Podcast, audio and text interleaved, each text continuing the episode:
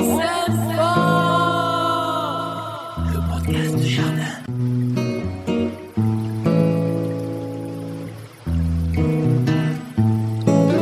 Et nous sommes le vendredi 7 mai. Bonjour à tous et bonjour à toutes. Ravi de vous retrouver. Merci infiniment pour votre fidélité d'ailleurs. Tiens, on va saluer euh, juste avant de commencer Caroline qui nous demande si on pouvait publier les podcasts le jeudi soir ou le vendredi matin. Parce que c'est vrai que la semaine dernière, on l'a publié, je crois, à 14h, 15h. Donc bon, bah écoutez Caroline, on, vous répond comme ça parce qu'elle nous écoute avec attention qu'en voiture et que malheureusement, euh, quand c'est publié en fin de journée, bah, elle n'est pas dans sa voiture. Voilà. Et après, elle est euh, avec ses enfants à la maison. Merci beaucoup en tout cas Caroline pour votre euh, pour votre message. Ça nous fait bien plaisir. Salut l'ami Eric. Salut Brice. Tu vas bien toi?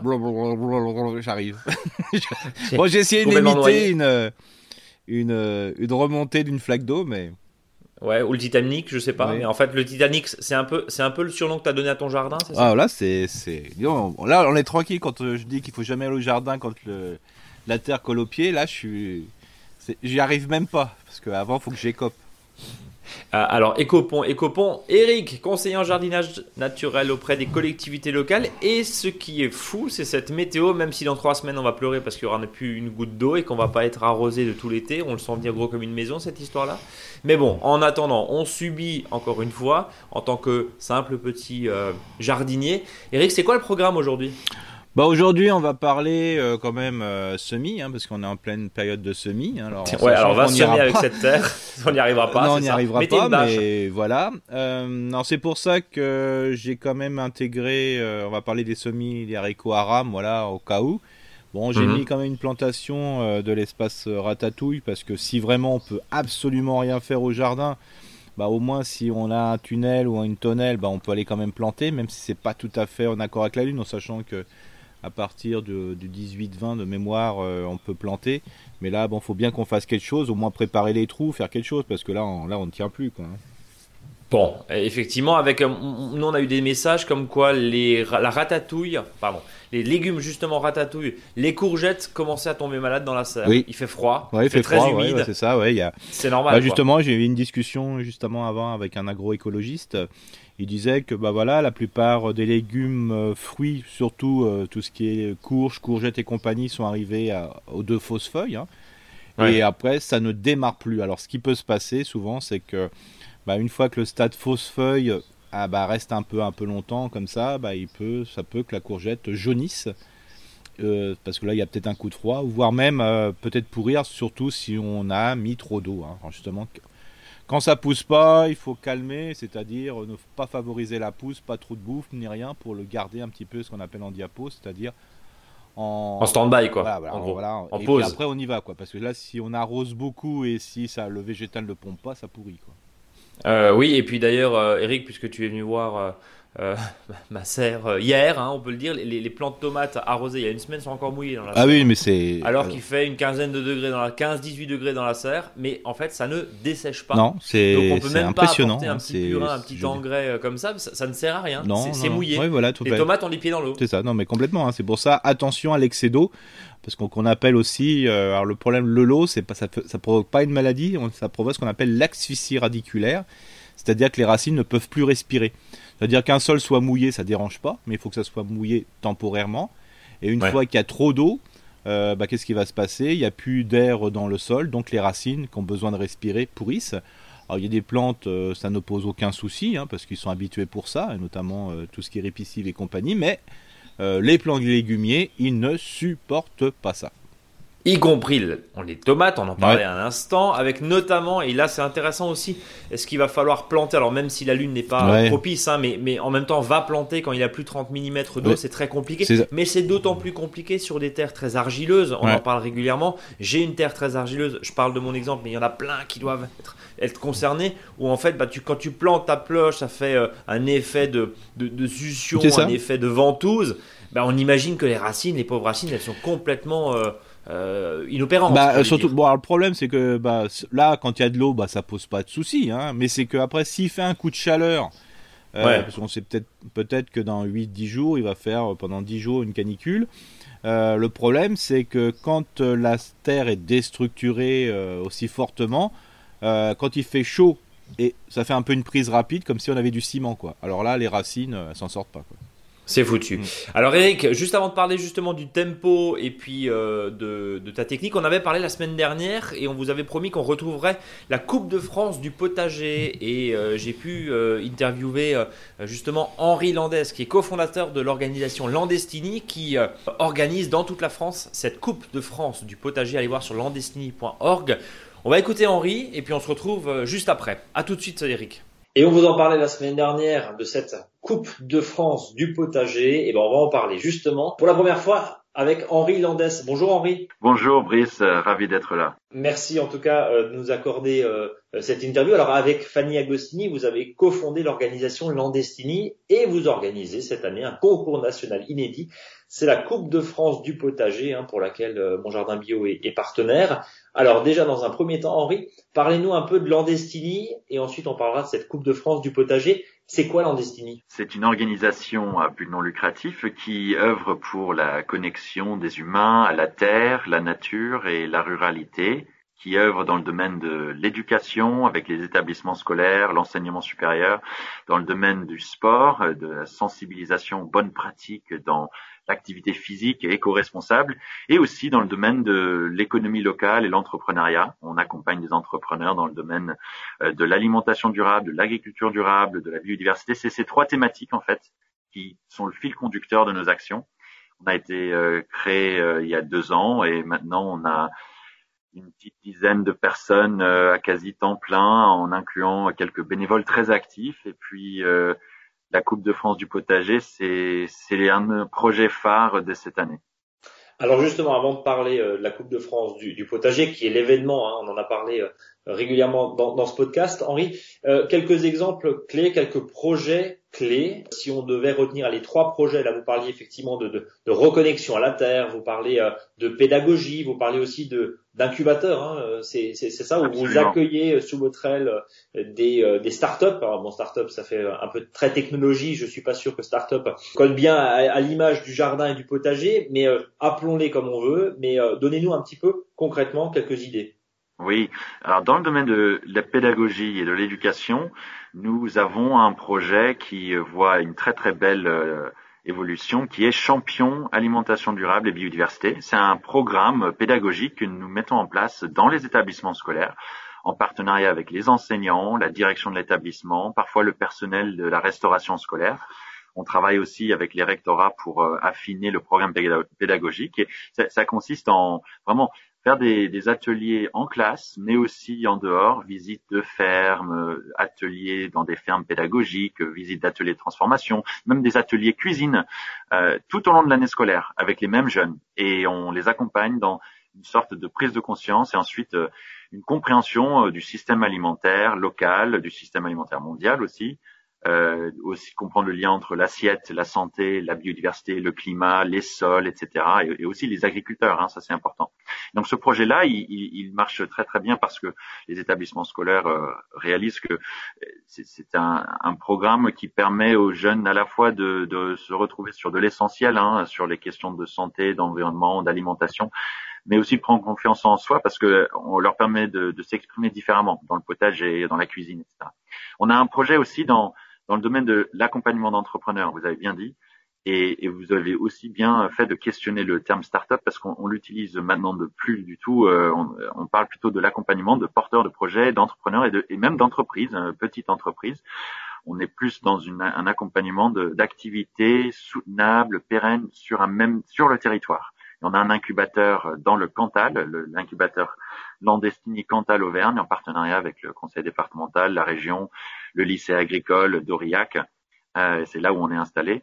Et on a une, une, dizaine de porteurs de projets cette année, cette première promotion. On les accompagne. on travaille aussi beaucoup avec la Chambre d'agriculture, euh, les acteurs de l'agriculture de demain, de faire les terres de liens aussi, euh, les, les, associations, euh, les syndicats, pour essayer de comprendre quels sont les vrais besoins aussi de l'agriculture sur le territoire. Et un troisième projet qui euh, dont nous sommes très fiers, euh, en plus de la Coupe de France du potager. On, a, on, a, on fait aussi des, des simulations de négociations sur euh, l'environnement et sur la biodiversité, souvent dans le secondaire et aussi dans l'enseignement supérieur. Et en termes de sensibilisation, bah, ce qu'on fait avec les, les, clubs de sport et ce qu'on fait avec les sportifs de haut niveau pour essayer de les rattacher à des projets et aussi à des modes de vie éco-responsables, s'appelle Sportif pour la planète, là est en train de prendre un petit peu d'élan. Bien. Alors justement, Henri, vous êtes venu nous parler de la Coupe de France du potager, on dirait du foot, mais non, c'est du, c'est les radis et les carottes. Ouais, euh, Plus de 500 équipes, 86 départements. Euh, combien en tout? C'est phénoménal là, ce que vous avez réussi à créer. On est assez euh, bluffé par la, la, volonté des jeunes, des enseignants, des associations de, de, non seulement mettre en place, mais entretenir un potager. De même dans cette période de confinement à répétition, hein, on a Parfois, euh, on s'est dit, est-ce que c'est le moment? Est-ce qu'on va reporter? Et on s'est dit, au contraire, la réalité, c'est que mettre les mains dans la terre, ça donne du sens, ça crée du, des moments de lien social euh, tout en étant dehors. Hein, ça n'a pas vraiment nuit à la distanciation sociale, au contraire. Donc, on a été extrêmement heureux après d'avoir dépassé largement hein, les objectifs de mobilisation. On, imaginait 50 équipes euh, et aujourd'hui il y en a plus de 500, 515. Et dans les statistiques de nombre de personnes par équipe, euh, en interprétant ce qu'on a mis dans les, ce qu'ils ont mis dans les formulaires d'inscription, ça, ça, fait à peu près 10 000 jeunes hein, qui sont mobilisés sur le territoire. C'est énorme. Henri, ça veut dire que le, que le potager c'est plus le potager de papy, c'est vraiment euh, quoi John s'est branché, c'est ça pour dire comme comme disent les vieux? C'est les potagers de c'est les potagers divers, c'est sûr. On a des petits potagers jusqu'à aussi petits que 6 mètres carrés. J'en ai vu certains d'ailleurs dans l'Ariège où j'étais en déplacement hier, mais il y en a aussi qui font euh, pas 1000 mètres carrés, mais qui sont très très euh, impressionnants, tenant compte de l'espace qu'il y a autant dans les cours d'école qu'à proximité. Et en plus, euh, la plupart des potagers qui sont mis en place sont dans la cour d'école, mais les écoles ont aussi trouvé des moyens pour avoir des terrains à disposition, soit par une entreprise, soit des églises, soit des les municipalités. Donc, en fait, euh, on voit que l'innovation, la débrouillardise, euh, la créativité, c'est aussi au cœur du projet. Et on savait que ça allait marcher du bas vers le haut, mais ça, c'est vraiment le cas. Bon, en tout cas, euh, non, mais c'est un élément intéressant, une info intéressante là aussi. Il y a beaucoup de jeunes quoi qui sont mobilisés et je le disais là euh, un peu sous la forme euh, de l'ironie. On est loin du potager du grand-père. Il y a vraiment cette, on a l'impression que ça a sauté une génération, hein, parce que bon, le potager c'était un peu un truc de province si je puis dire. En fait, on se rend compte que bah ça mobilise beaucoup de personnes et beaucoup de jeunes en l'occurrence, et ça c'est super positif. On en est très heureux parce que nous réalisons que les profils, les âges les territoires sont tous différents dans cette Coupe de France du potager. Euh, la diversité des équipes, il y a même, il y a, pour le coup, il y a certaines équipes qui travaillent ou qui mobilisent, qui ont dans leur équipe des personnes euh, de la génération au-dessus des parents, même les grands-parents, d'un aspect intergénérationnel qui nous intéresse beaucoup. En revanche, effectivement, le projet, il est à destination de la jeunesse et euh, les enseignants, pour l'instant, un des commentaires qui revient tout le temps, c'est bah, ça nous a donné envie. On a renouvelé notre potager ou on a créé un potager en partant de zéro. Et c'est 40% hein, des équipes qui ont créé un potager à partir de zéro. Donc ça fait à peu près 200, 220 nouveaux potagers dans les cours d'école. Hein. Euh, et plein d'autres qui ont été entretenus. Le, concours, c'est juste euh, presque un prétexte pour certains et en fait, on a créé plutôt un dispositif d'accompagnement. On n'a pas voulu créer un concours pour le, la compétition rude, etc. Mmh. Pas du tout. En fait, euh, on insiste hein, sur les valeurs de solidarité, de coopération et d'entraide. On a un groupe Facebook où il y a des échanges de bonnes pratiques, de photos, etc. dans tous les sens, avec beaucoup, beaucoup de participation. On a des formations qu'on fait en ligne avec des experts du potager qui répondent aux questions des participants. On fait des, maintenant des points d'étape dans les territoires où on va soit en présentiel, soit en animation visio à cause du contexte. On prend les équipes, on invite les équipes de ce territoire et on met en valeur ce qu'ils ont fait et on répond aux questions qu'ils ont aussi sur leur potager. C'est la démarche qui compte. C'est vraiment la démarche qui compte. Euh, les outils pédagogiques qu'on a mis en, à leur disposition et aussi euh, on n'a pas inventé euh, des choses. Hein. Il y a plein de ressources pédagogiques qu'on a à, à valoriser en commençant par On s'aime fort, le podcast qu'on leur a montré et qu'on leur dit regardez, écoutez euh, ce qui est déjà fait. Et, je tiens aussi à dire au passage, euh, on est très touché par le soutien de Monde Jardin Bio. Merci à vous euh, d'avoir donné un coup de main aussi. gentil.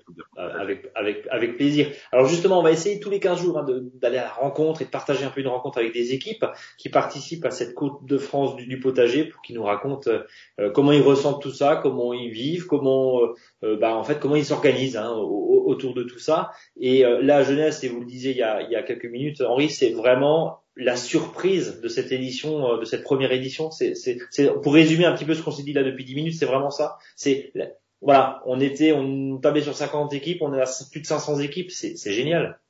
Oui, on, euh, c'est euh, ce qu'on va retirer de, de, cette première Coupe de France du potager, c'est que euh, les collectivités, les académies, euh, les, les, écoles, ils ont joué le jeu hein, de diffuser, mais le bouche à oreille et la motivation euh, et surtout le fait que c'est tellement consensuel, c'est tellement fédérateur ce potager il y a tellement de choses bien qui en sortent, autant d'un point de vue pédagogique que social, évidemment écologique, que euh, sans faire quelque chose euh, avec une préparation de d'années de travail, etc. On a beaucoup bossé, hein, mais euh, on l'a fait assez rapidement.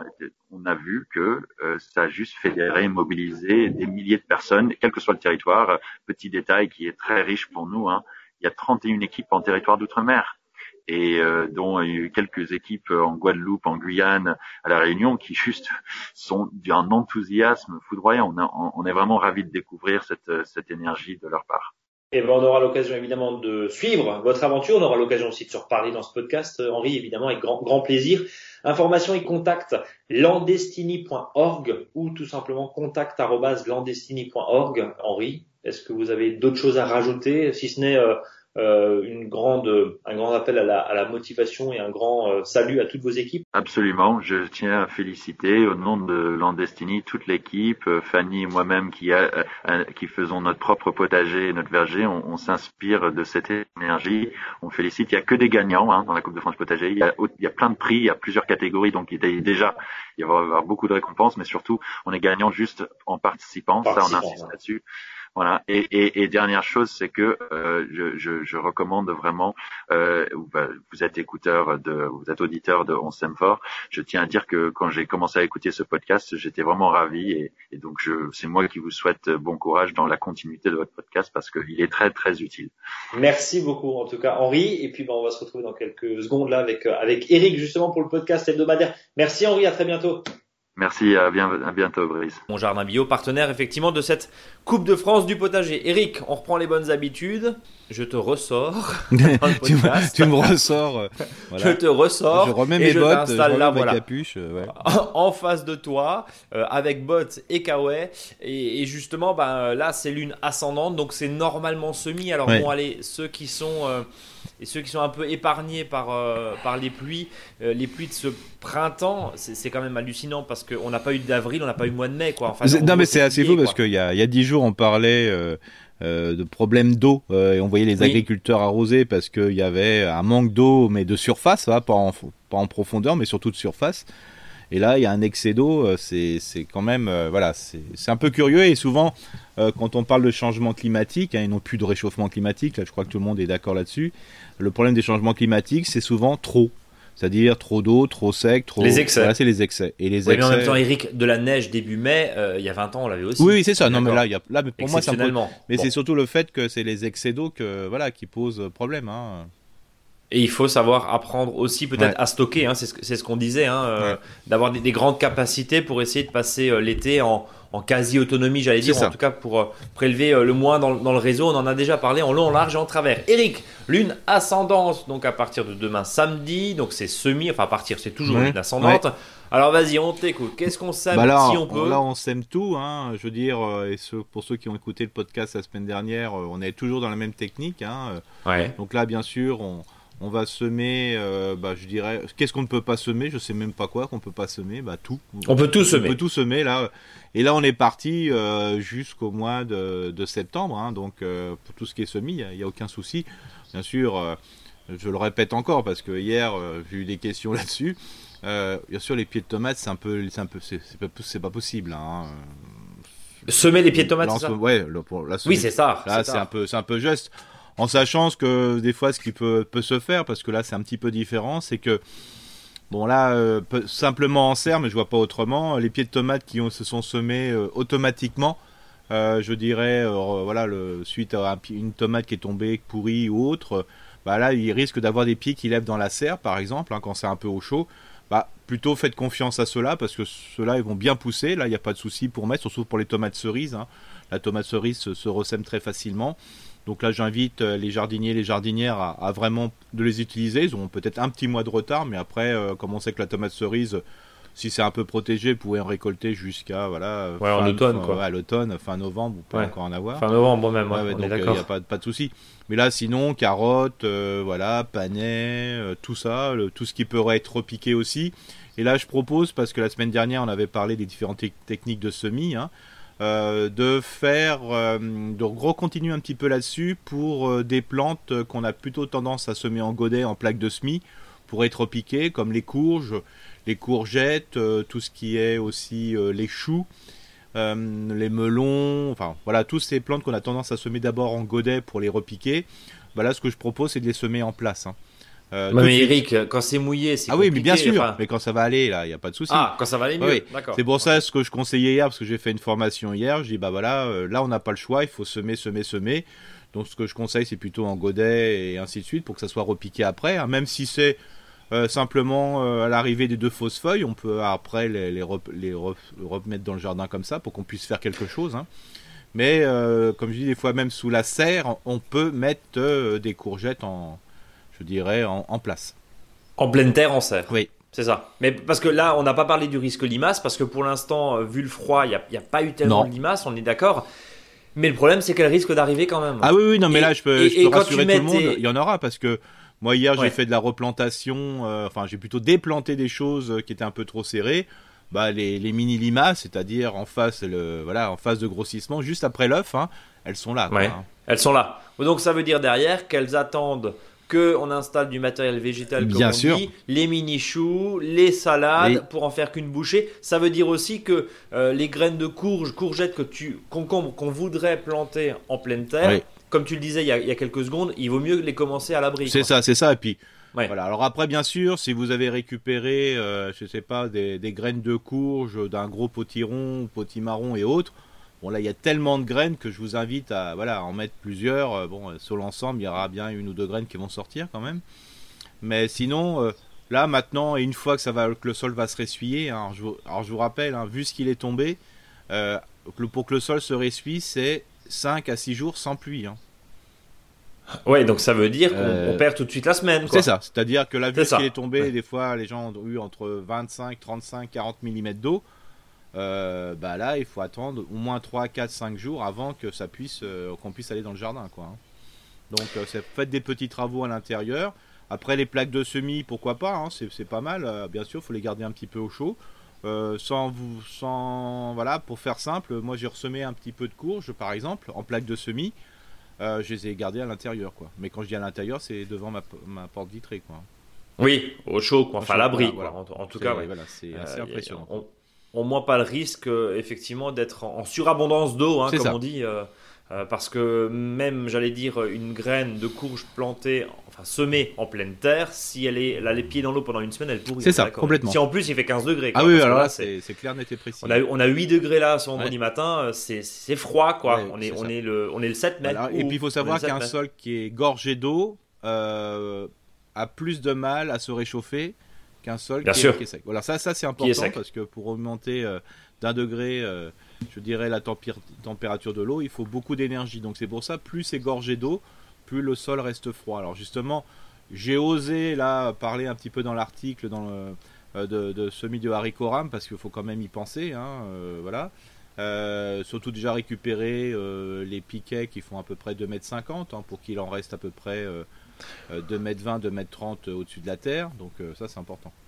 Donc juste pour qu'on comprenne bien, euh, et là on va passer à la partie technique de, ce podcast, les haricots à rame, c'est ceux qu'on va palisser, c'est ça? C'est les grimpants? C'est ça, c'est ça. C'est ça. Ce qui est grimpant, c'est-à-dire qu'il faut qu'il faut qu'il y ait un support. Alors le support peut être un végétal, mais globalement... Le maïs par exemple? Le maïs, ça peut être ça, ça peut être aussi d'autres d'autres plantes. Hein. Il y en a qui voilà, ça peut être des, perches. Hein. Il y en a qui le font par exemple monter long de, petits troncs. Hein. Je dirais quand il y a une repousse devant un, dans un taillis. Hier par exemple, j'étais dans un taillis euh, de repousse, de rejet de de hein, donc euh, des pruniers comme ça.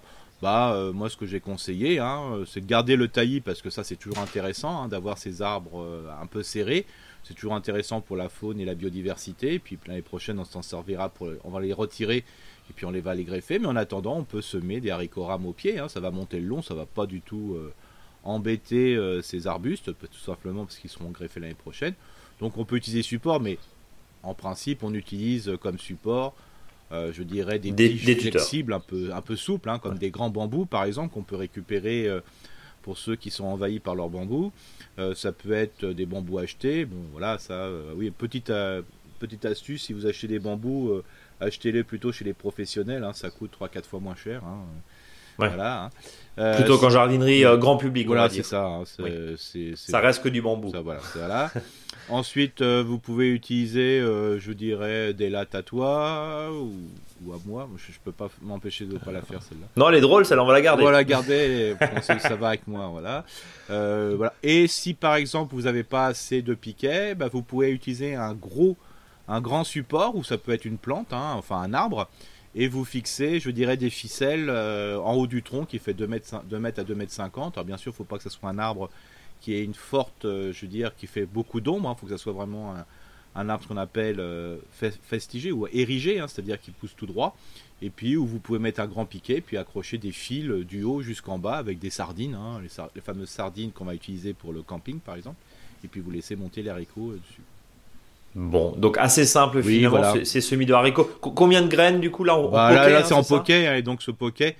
euh, alors c'est vrai que je, je m'en suis voulu un petit peu la semaine dernière quand j'ai parlé de poké, j'ai pas précisé ça, mais justement c'est des fois. Vas-y, on t'écoute. Repentance, vas-y. Euh, c'est que les pokés, il faut qu'ils soient semés clairs, hein. c'est-à-dire le but du jeu, c'est pas de faire un petit trou et mettre les 6 et 8 graines dedans, quoi. Ah oui, bah oui. Oui, voilà, mais ouais. voilà, je l'ai Ouais. peut-être pas précisé, euh, je m'en suis un peu voulu. Euh, le but du jeu, c'est de faire un poké, de- d'avoir des graines qui soient séparées de, euh, pour surtout pour les haricots ou pour d'autres quand on met en place, de 3 à 5 cm de manière que la plante puisse bien s'enraciner ou si c'est le cas, par exemple, comme je parlais tout à l'heure, de faire des semis en place et de garder le plus beau, comme ça, si c'est un peu séparé, ben, les plantes qui ont poussé en plus, on peut les repiquer ailleurs, quoi. Donc voilà, quand on dit poké, c'est pas les graines les unes sur les autres. Oui, parce que évidemment, sinon Oui. euh, ça va être Je vois compliqué. mes, euh, euh, je vois mes amis, voilà, voisins qui sont d'origine turque à côté de chez moi. Quand ils font un poké, les pokés font quand même, c'est un poké de 50 cm, quoi. hein. C'est-à-dire, Ah oui. c'est carrément, c'est assez fabuleux. Donc autour, par exemple, pour les haricots rames, il y a le, le, le grand, enfin le grand piquet. Quand je dis un grand piquet, c'est vraiment un grand Ouais, c'est un, quoi. po- un poteau C'est un quoi. poteau, quoi, voilà. Ouais. Et euh, autour, ils font des cuvettes à peu près de 50 cm, donc 25 cm de chaque côté euh, du poteau. Et ils sèment beaucoup de graines dedans. Bon, Mais c'est vraiment très très séparé. hein. C'est une graine tous les 7-8 cm. Donc, et puis après, tout ça, ça se rassemble. Et en fin de compte, c'est vraiment le très très bon système parce que euh, globalement, chaque plante a la place et la possibilité de bien s'enraciner. Puis après, il suffit de buter, hein, parce que c'est ça le but du jeu. C'est qu'une fois que les plants font entre 10, 15, 20 cm, c'est de remettre de la terre dessus parce que comme on a enfoncé les graines à 1, 2, 3 cm pour qu'il y ait le maximum de, chaleur dessus, bah après, pour augmenter le nombre de racines et surtout, euh, je dirais, que le pied soit plus stable, on remet de la terre, on les bute. Donc on bute au moins une fois. Eric, euh, on parlait la semaine dernière de ce fameux lait de cendre. Oui. Euh, je crois que les haricots adorent euh, ce qu'il y a dans la cendre, c'est-à-dire le phosphore pardon, Oui, et la potasse. ça. Euh, là, plus que jamais, on peut y aller? Bien sûr, alors là, c'est même pas bête d'arroser en mettant ça de l'arrosoir, on met directement la cendre On se poudre. Ouais, en sous-poudre, quand on a semé, on sous-poudre hein, avec de la cendre de bois. Euh, parce qu'il faut pas oublier que le haricot vert ne supporte pas de la matière organique fraîche. hein. C'est-à-dire si vous avez un- mis un fumier Ouais, euh, ça à l'automne. Alors je rappelle bien un fumier et non pas un compost de fumier. hein. Ouais, un fumier frais, Voilà, quoi. oui, le de la crottin. matière organique, voilà, euh, Ok. trop pas décomposé, ça le haricot vert ne supporte pas. faut attendre la deuxième année, voire la troisième. Mais par contre, il aime bien phosphore et potasse, hein, parce que l'azote, il le fabrique lui-même, entre guillemets, en partie, parce que c'est qu'une légumineuse, donc il va récupérer l'air qui est dans le dans l'azote qui est dans l'air du sol. Donc là, voilà, on peut épandre facilement euh, de la cendre bien blanche, euh, je dirais du, euh, poêle à bois et compagnie. Alors j'ai toujours bien blanche parce que si la cendre est très noire, euh, c'est acidifiant et c'est, je dirais, ça empêche les bactéries. Et quand on en- empêche les bactéries du sol, bah, le sol n'est pas de bonne qualité parce qu'il peut pas bien vivre. Donc c'est pour ça qu'il faut que ça soit bien blanc. Donc, cendre bien blanche. Euh, à partir du moment où on plante la graine et à partir du moment où on mange les haricots à table, combien de temps? 60 à 90 jours selon, selon les espèces et les variétés. Donc, 2 à 3 mois. Ouais, Et ce que, là, ce qu'on vient de dire pour les haricots rames, ça peut être aussi par, pour les nains. hein. Moi, pour les nains, par exemple, pour les haricots nains, j'attends, euh, je dis toujours 60 jours. comme ça, donc les, les, fameux deux mois entre la plantation, le semis et la récolte, comme ça, ça permet d'échelonner, je dirais, pour les haricots nains, ce qui n'est pas pour le cas pour les haricots rames, parce que ceux-là, ils sont en place.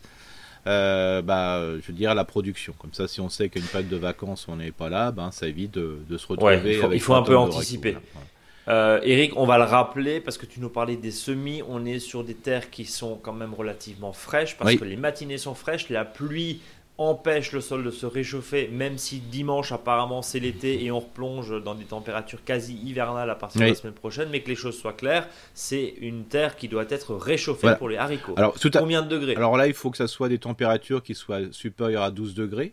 Donc voilà. Ok. Euh, Ce qui n'est pas aussi évident que ça. C'est pas si évident que ça. Il suffit. C'est très simple à voir. Vous mettez la main, vous faites un trou, vous mettez la main dans le sol, vous verrez. Vous allez vite l'enlever.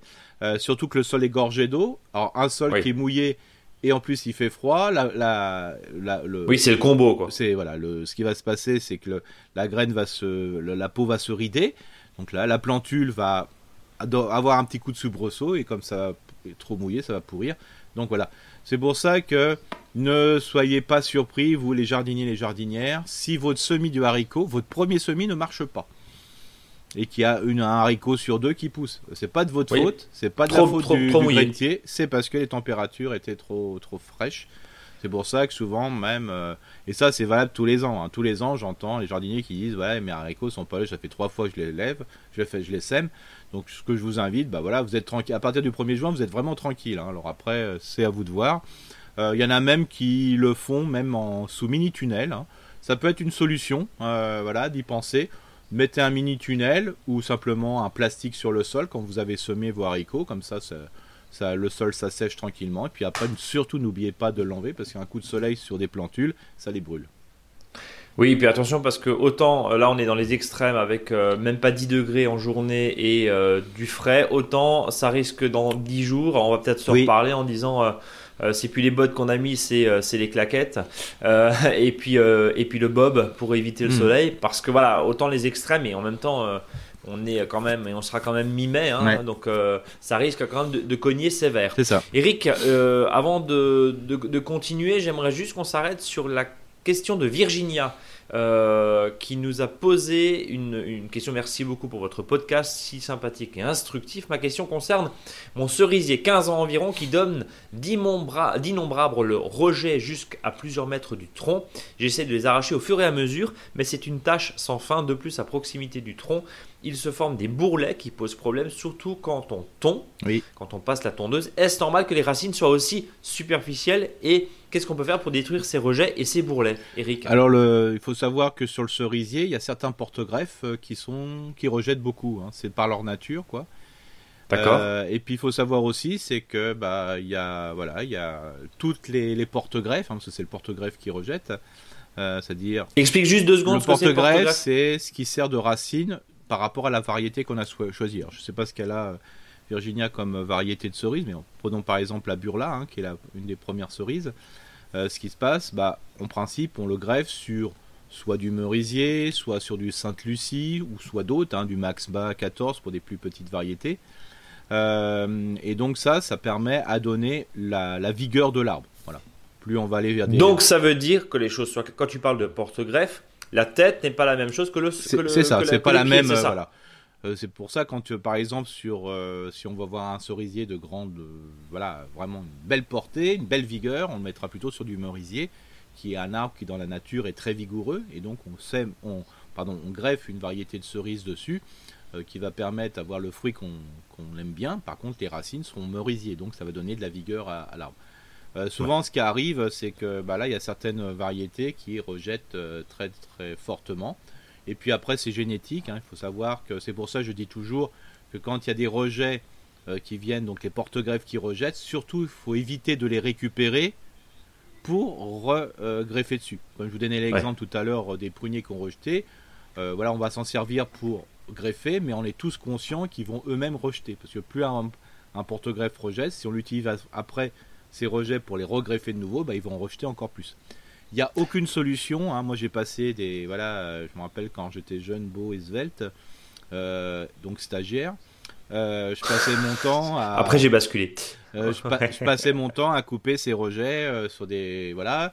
On a bâché, on a fait ce que, tout ce qu'on a voulu, ça marchait pas. Donc en gros, c'est comme ça. C'est comme ça. Il n'y a pas le choix. bien sûr, à une époque, ou, même encore maintenant chez les professionnels, il y a un traitement avec un herbicide. Hein. c'est pas, je, préfère être clair avec vous.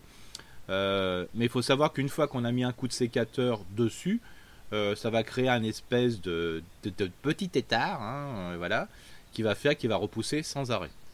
Donc la, seule solution qui marche bien, c'est de les, attaquer à la tondeuse, les couper le plus tôt possible. Mais là, vraiment, c'est sans fin. Ça, bon, bah écoutez, désolé, On, a, toujours des solutions, mais là, c'est du là, vécu. il n'y a pas de solution, je c'est d'arracher l'arbre. Je peux vous assurer que, en plus, moi, je les comptais pour justement pour voir la qualité des, parce qu'on j'étais dans une dans une exploitation expérimentale, pour justement voir la qualité des, rejets et notamment pour savoir si un porte-greffe rejetait peu ou pas. Donc, je les comptais. Bon, quand on arrive à 300, 400 rejets, je me rappelle, euh, ça commençait à devenir fou. Et la seule solution, c'est d'avoir, d'acheter un sécateur, euh, je dirais le grand sécateur, hein, et, que ce sécateur, bon, pas forcément de bonne, de bonne qualité, hein, là, n'allez pas euh, dans les, n'achetez pas un, un, sécateur à 50 euros, 60 euros, prenez plutôt un truc qui, qui est pas très cher ou, et voilà, et puis vous l'utilisez simplement pour attaquer le sol. Mais on ne peut pas faire autrement. On peut bâcher tout ce que vous voulez, ça ne marche pas parce que quand on remarche dessus, quand on va récolter les sols, on le perce, on perche la bâche et ça ne marche plus. En tout cas, bon courage Virginie. Merci en tout cas pour vos questions, vos nombreuses questions. Hein, et puis on, salue encore Caroline hein, qui nous demandait de, publier un peu plus tôt ce podcast. Euh, n'hésitez pas vous aussi à nous laisser vos messages sur le blog monjardinbio.com slash blog. Et puis euh, par mail aussi, un contact monjardinbio.com ou les réseaux sociaux Facebook et Instagram. Merci en tout cas de votre fidélité. Eric, euh, le, la deuxième partie euh, de, technique, c'est un petit peu les plantations. Oui, alors bien sûr. Même si c'est compliqué. Voilà. tu voulais nous faire un petit Oui, c'est pour ça parce que je me suis dit, mais voilà, si on n'a rien à faire, qu'est-ce qu'on peut faire Je me suis dit, bah ceux qui ont un, un, tunnel ou une tonnelle ou des fois le long de la maison où il y a moins d'eau qui, euh, qui est apportée dessus, bah on, peut, on peut vraiment planter les, les pieds de tomates. On peut quand même. On peut quand même. Voilà, en sachant que les Saintes Glaces, c'est le 13, le dernier jour. Donc euh, l'idéal, ça serait après le 13. Mais je sais qu'il y en a plein euh, qui ont fait leurs pieds de tomates de bonheur. Et là, les pieds de tomates, ça file, ça devient tout jaune. Ça, ça attend, ça s'épuise. Les gens, ils n'en peuvent plus, on peut plus. Et puis on me dit, bah voilà, ça fait deux fois que je les remplis que je les remets dans des godets, et puis au bout d'un moment, le pied de tomate, il a besoin d'être dans pleine terre. Hein. Donc euh, pour cela, euh, ce que j'invite, bah, allez les planter si vous avez un tunnel ou une, tunnel ou un tunnel, une tonnelle ou un tunnel. Rien, si je me mélange, je suis comme dans le Covid ou la Covid là. Et, donc euh, et le principe c'est de voilà, vous le faites parce que sinon le pied de tomate il va être encore plus plus fatigué. donc si vous avez un pied de tomate par exemple qui fait 40 cm de haut et tout fin, il faut qu'il en sorte de terre à peu près 15 à 20 cm, pas plus. C'est-à-dire au moins la moitié du pied de tomate, vous le mettez dans le sol. C'est-à-dire vous créez une iceberg là. Vous créez une tranchée, vous le mettez bien le, pied à plat. Alors surtout, n'attachez pas tout de suite l'extrémité du pied de tomate à votre piquet parce que vous risquerez de couper. Euh, ce que je propose, c'est de, de mettre le pied de tomate dans la tranchée. Hein. Vous faites une tranchée de 20-25 cm, vous mettez ça à plat et vous, laissez même la tête à plat qui sort de la terre. Et automatiquement, par, euh, géotropisme, la plante va se redresser euh, d'office et là vous pourrez l'attacher. Parce que si vous essayez de l'attacher, souvent ça casse. Donc je vous invite à faire ça, comme ça le pied de tomate va émettre des racines tout le long de la tige. Euh, ça, va, vite reverdir parce qu'il va se retrouver dans son la pied de tomate va se retrouver dans son, élément et là il n'y a pas de souci. Bon, eh ben écoute, euh, ça c'est valable pour les tomates. Est-ce que c'est valable aussi pour des poivrons qui sont quand même euh, euh, plutôt de bonne facture, je dirais, et certaines aubergines qui ont vraiment vraiment bien poussé ah. et qui commencent aussi à s'épuiser? Alors moi je dirais des fois sur des grands pieds de poivrons ou d'aubergines, ou je couperais la tête. Ah oui, t'es radical, Marie-Antoinette. Oui, oui, voilà, de manière à faire des multibranches, et notamment sur le poivron, je le conseille de plus en plus. Alors bien sûr, ceux qui ont des poivrons qui se développent pas trop, bon ça va. Mais si vous avez des poivrons, des fois, qui en fin d'année font les 1 mètre, 1 mètre, euh, ouais, plus d'un mètre de haut, hein, ça commence, euh, ça file, ça file, euh, voilà, normalement, hein, bien, avec des beaux poivrons. Le poivron est très lourd, comme l'aubergine, et des fois, ça a du mal à le, tenir, surtout que le tutorage est un peu plus compliqué. Donc, ce que je conseille souvent, c'est de, le faire sur plusieurs branches. De manière à faire, par exemple, un tutorage en éventail. Hein, voilà, comme ça, vous attachez chaque branche dessus, et comme ça, à la fin de l'année, votre poivron il tienne bien, parce que ça peut arriver qu'un coup de vent tout casse. Quoi. Donc ça veut dire concrètement qu'on peut aussi, là, les premières aubergines, les premiers poivrons, encore une fois, avec tout le respect de ce qu'on vous a dit, c'est-à-dire attention si le sol est détrempé c'est pas la peine attendez ah bah, un tout ce qui est dehors mon avis moi je ferai pas c'est simplement pour un peu s'occuper à l'intérieur là hein. Voilà. Ouais, mais si ça si ça s'épuise on fait quoi Eric? C'est ça le problème?